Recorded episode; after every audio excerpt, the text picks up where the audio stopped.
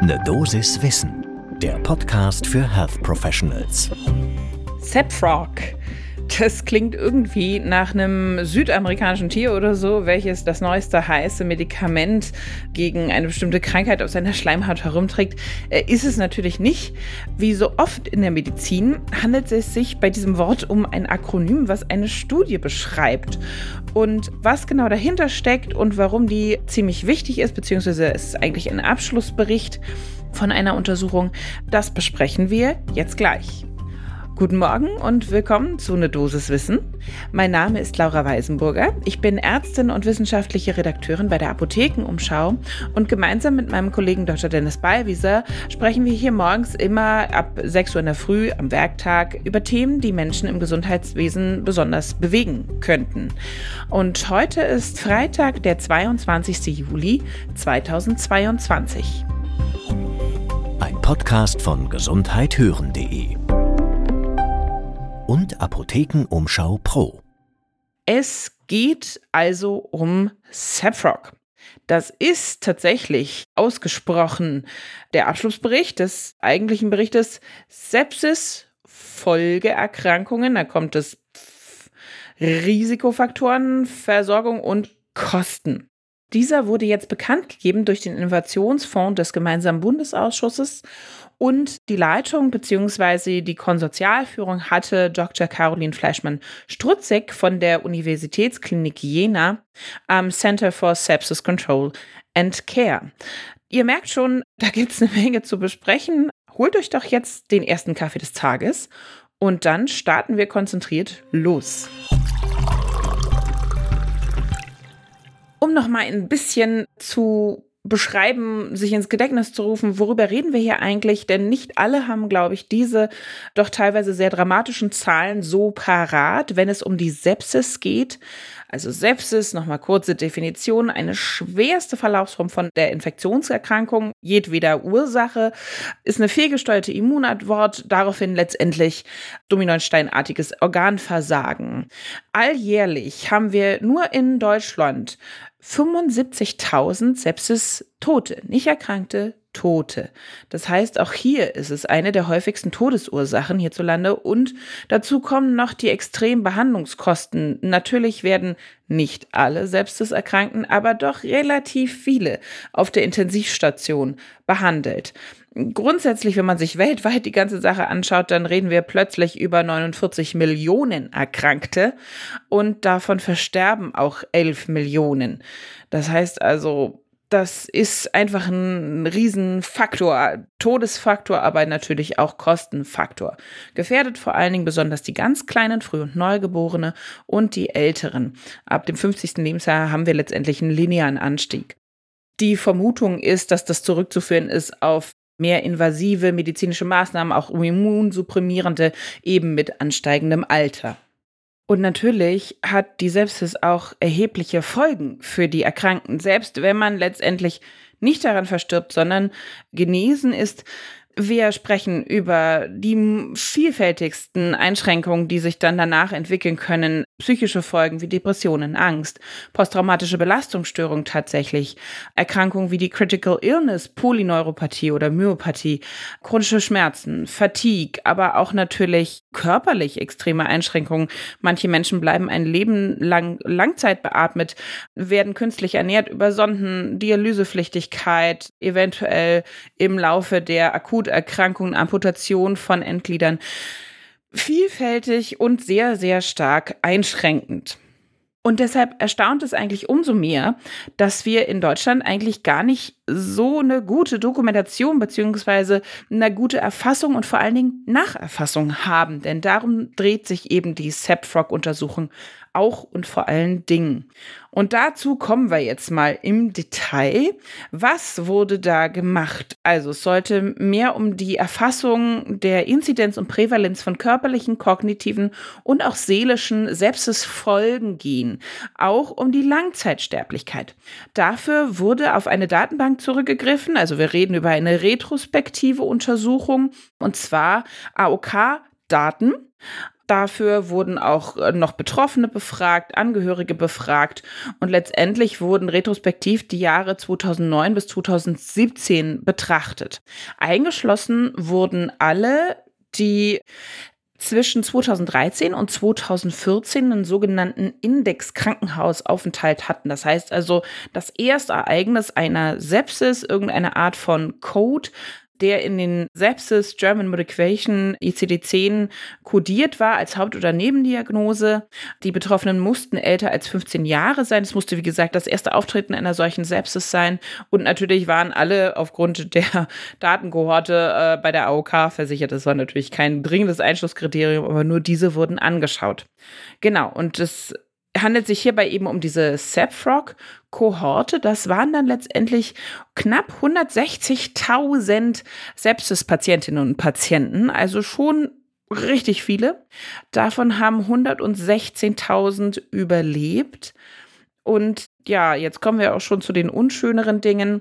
Drei von vier der Überlebenden waren im ersten Jahr nach der Sepsis von neuen Erkrankungen betroffen. Das ging über die Psyche, kognitiv, physisch, jegliche Art der ganzen oberen Diagnosen, die ich schon erwähnt hatte.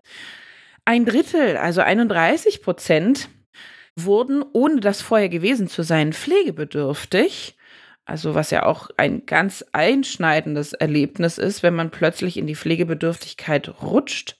Fast genauso erschreckend finde ich tatsächlich, dass gut ein Drittel in den ersten zwölf Monaten letztendlich auch verstorben ist. Also die Langzeitsterblichkeit lag auch bei 30,7 Prozent. Guckt man sich jetzt an, was das Ganze gekostet hat oder sagen wir mal nicht hat, aber in den ersten drei Jahren nur nach der Entlassung, nach diesem Sepsisaufenthalt, dann ist es so im Durchschnitt 29.000 Euro pro Patientin und Patient. Das ist natürlich auch ordentlich. Also pro diesen 160.000, über die wir da geredet haben. Und was noch oder auch in den monetären Bereich fällt natürlich, ist 25 Prozent derjenigen, die überlebt haben, kehrten nach einem Jahr noch nicht wieder in die Erwerbstätigkeit zurück, also wenn sie vorher erwerbstätig waren. Aber ein Viertel davon wurde das auch nicht mehr. Was das Tapfrog-Team ja auch gemacht hat, wie ich oben beschrieben hatte, sie haben auch mit den Angehörigen und den Betroffenen selbst gesprochen. Und die wünschten sich vor allen Dingen mehr umfangreichere und spezifischere Nachsorgeangebote. Und das ist auch einer der wichtigen Kernaussagen, die die Forschenden in einem White Paper für die bessere Versorgung zusammengefasst haben. Da haben sie eben alle Vorschläge, was man ändern müsste, aufgeschrieben. Dazu gehört natürlich, dass diejenigen, die dann in der Nachsorge tätig sind, sämtliche Warn- und Frühsymptome einer erneuten septischen Komplikation frühzeitig erkennen können, dass die darin eben geschult sind.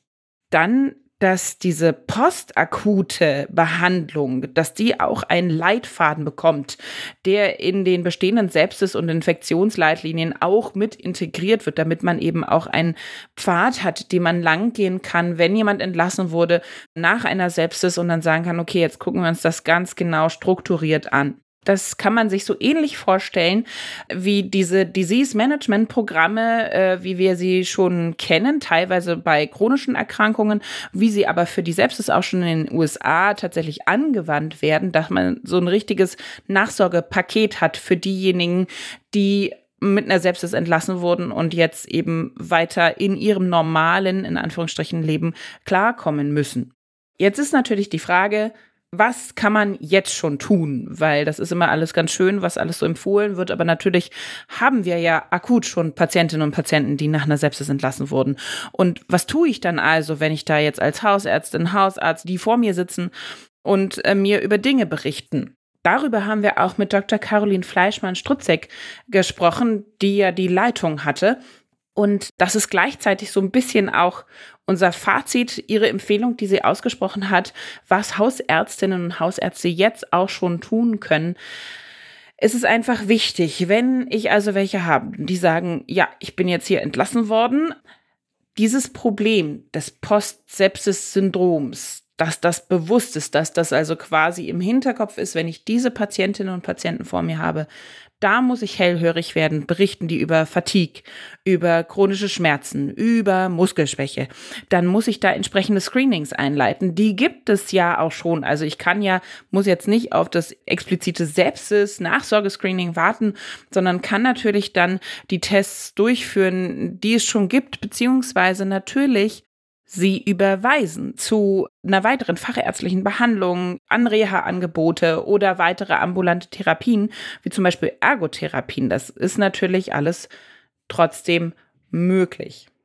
Und ein ganz, ganz wichtiger Faktor ist, und das wurde wohl von relativ vielen Patientinnen und Patienten auch berichtet, dass nach einer Sepsis nicht immer so viel Wert auf Impfungen gelegt wird. Aber da gibt es extra von der STIKO ja Post-Sepsis Impfrichtlinien, an die man sich da dringend halten sollte, wo man dann auch einfach mal sagt, bringen Sie doch mal bitte zum nächsten Termin Ihr Impfbuch mit oder ähm, haben Sie da irgendwelche Dokumente? Geben Sie mal her. Ich schaue mir das mal genau an, gucke das durch. Ist das alles durchgeimpft? Ja, Grippe, Pneumokokken, Covid. Haben diese Patientinnen und Patienten den Schutz, den sie brauchen? Denn sie sind, das wissen wir, auch die weitere Zeit nach der Sepsis erstmal stark eingeschränkt in ihrer Immunabwehr. Die ist ist geschädigt, vorgeschädigt und nicht so kräftig, wie man annehmen könnte in dem Alter entsprechenderweise. Das ist das große Fazit, was man sich für jetzt schon mal merken kann. Hoffentlich kommt dann sehr bald noch ein gut und äh, fundiert ausgearbeiteter Leitfaden zu diesem Post-Sepsis-Syndrom. Die Grundlage ist jetzt mit diesem Bericht da. Das war die Dosis Wissen für heute. Mein Name ist Laura Weisenburger und ich hoffe sehr, dass ihr heute etwas hier für euch mitnehmen konntet. Wenn, dann ist das total super. Genau das wollen wir ja. Und ihr dürft uns auch gerne etwas wieder zurückgeben. Und zwar würden wir uns sehr über eine Bewertung von euch freuen. Das geht bei Spotify oder Apple Podcasts. Einfach Sterne vergeben. Wenn ihr mögt, sehr gerne fünf. Ein Podcast von gesundheithören.de und Apothekenumschau Pro.